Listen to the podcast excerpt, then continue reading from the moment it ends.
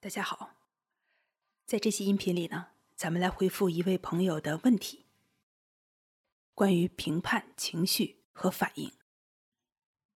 在那个音频里，哈，提问者谈到了我们从小接受的这些，从小被灌输的这些标准评判，让一个人很难接受自己，所以最终是要放下。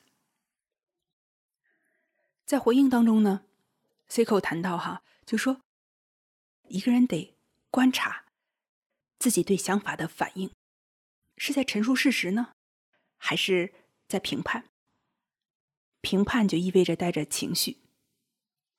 但如果我们能够全然的观察到自己对想法、画面的反应，这个观察的过程也是吸止这些反应的过程，也是清空的过程。那这些评判啊。和这颗心不再相关。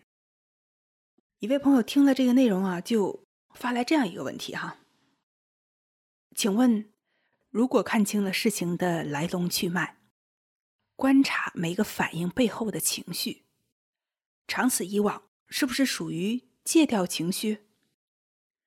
那会不会就没有了正常的喜怒哀乐？当提问者问：“假如我看清了？”怎么怎么着？那讲话者问：“你为何不亲自去看清？”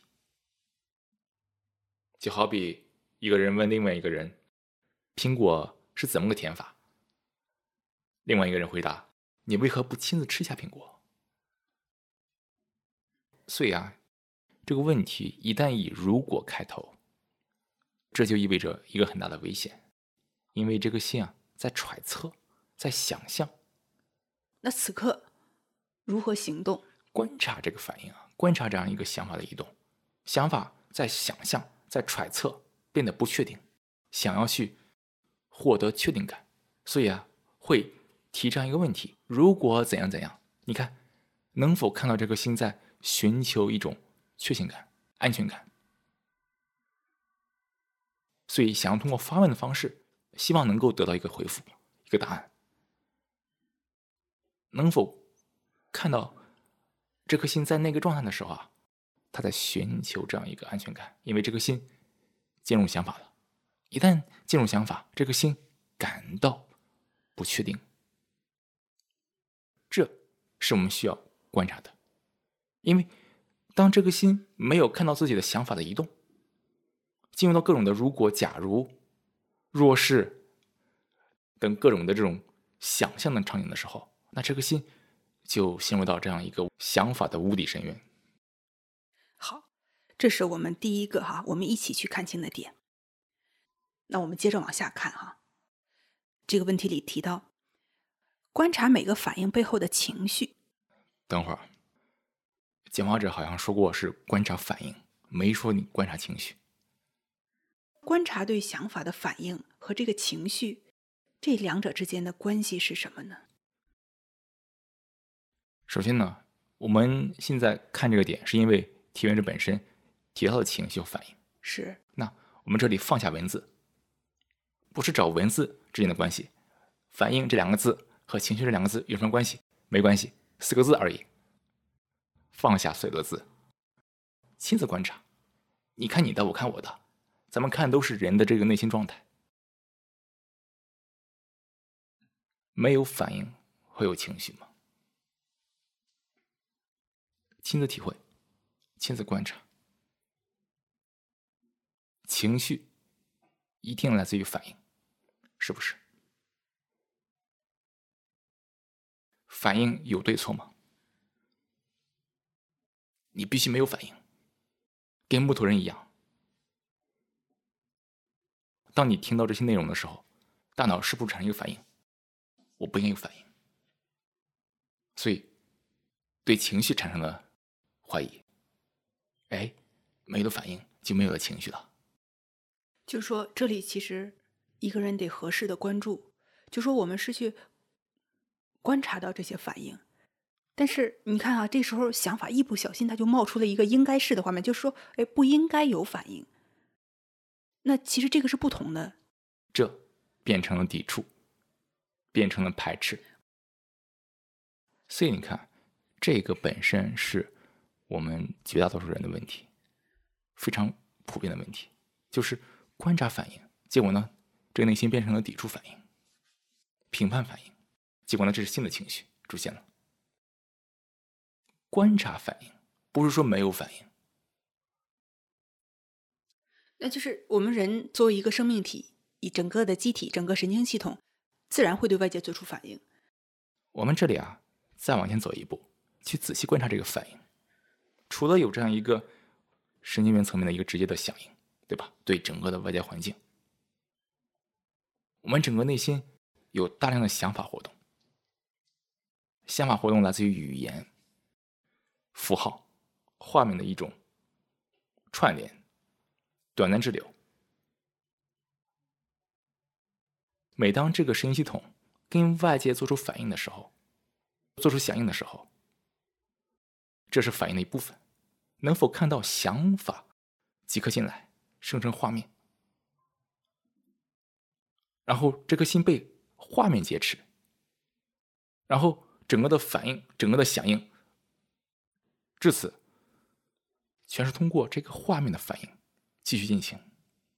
能否看到这样一个非常细微但极其重要的过程？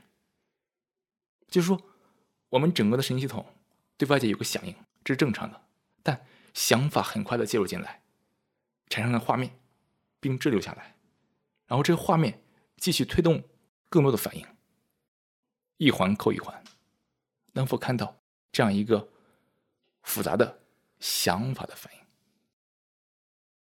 当你看到这样一个过程的时候，想法的反应。已经不再左右你了。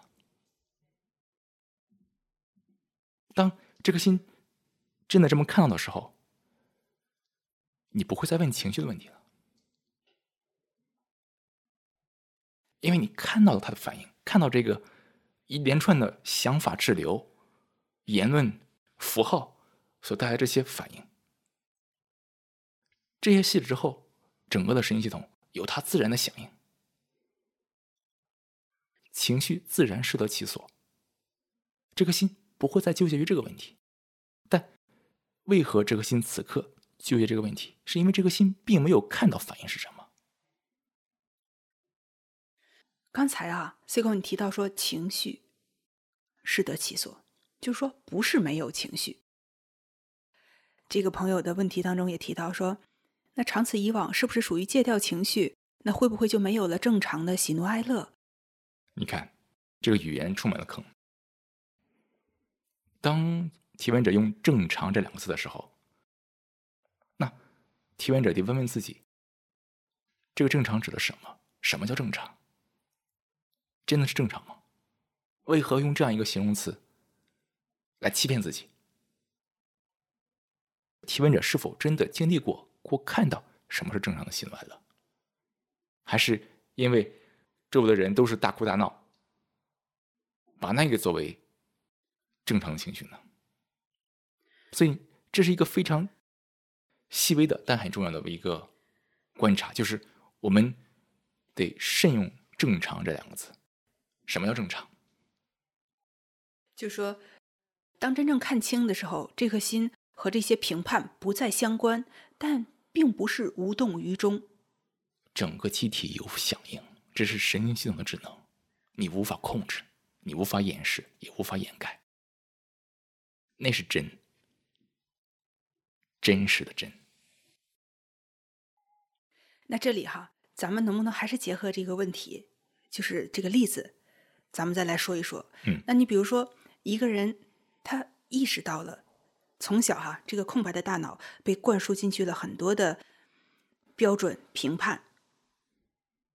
那他也看到了整个这个过程对自己的影响，对整个社会的影响。过去一直在发生，现在此刻也正在发生。我们可以做些什么？这个心能否全然看到整个想法的移动？这个反应链在想法中持续，通过这样一个物理的反应，对吧？神经元层面的互动、响应，竟然通过想法延续且难以吸止，这所谓的影响嘛，对吧？影响、这些灌输啊等等等等，能否在这一刻，这个心看到这些想法移动，即刻断掉？不是没有反应，而是即刻打破这个想法的连续性，打破这个想法所延续的反应。这一刻真的那么做，不是嘴上说一说，而是真的那么做的时候，这个心自然感到这些东西啊，跟这个心无关了，因为这个心已经从这样一个想法的反应中走出来了，也只有这样，这个心啊特别的清晰，才能看到这个问题，看到这个问题对整个人类的影响。那看到这样一个问题，这样一个状态，这样一个危险。这样一个紧迫感，那这个心需要做什么？这个人需要做什么？不是想象着一个画面，我要实现什么，而是这颗心看到这样一个事实，这一切不能再通过讲话者来描述了，需要每一位朋友亲到这一点，否则这这里说出来的又是画面。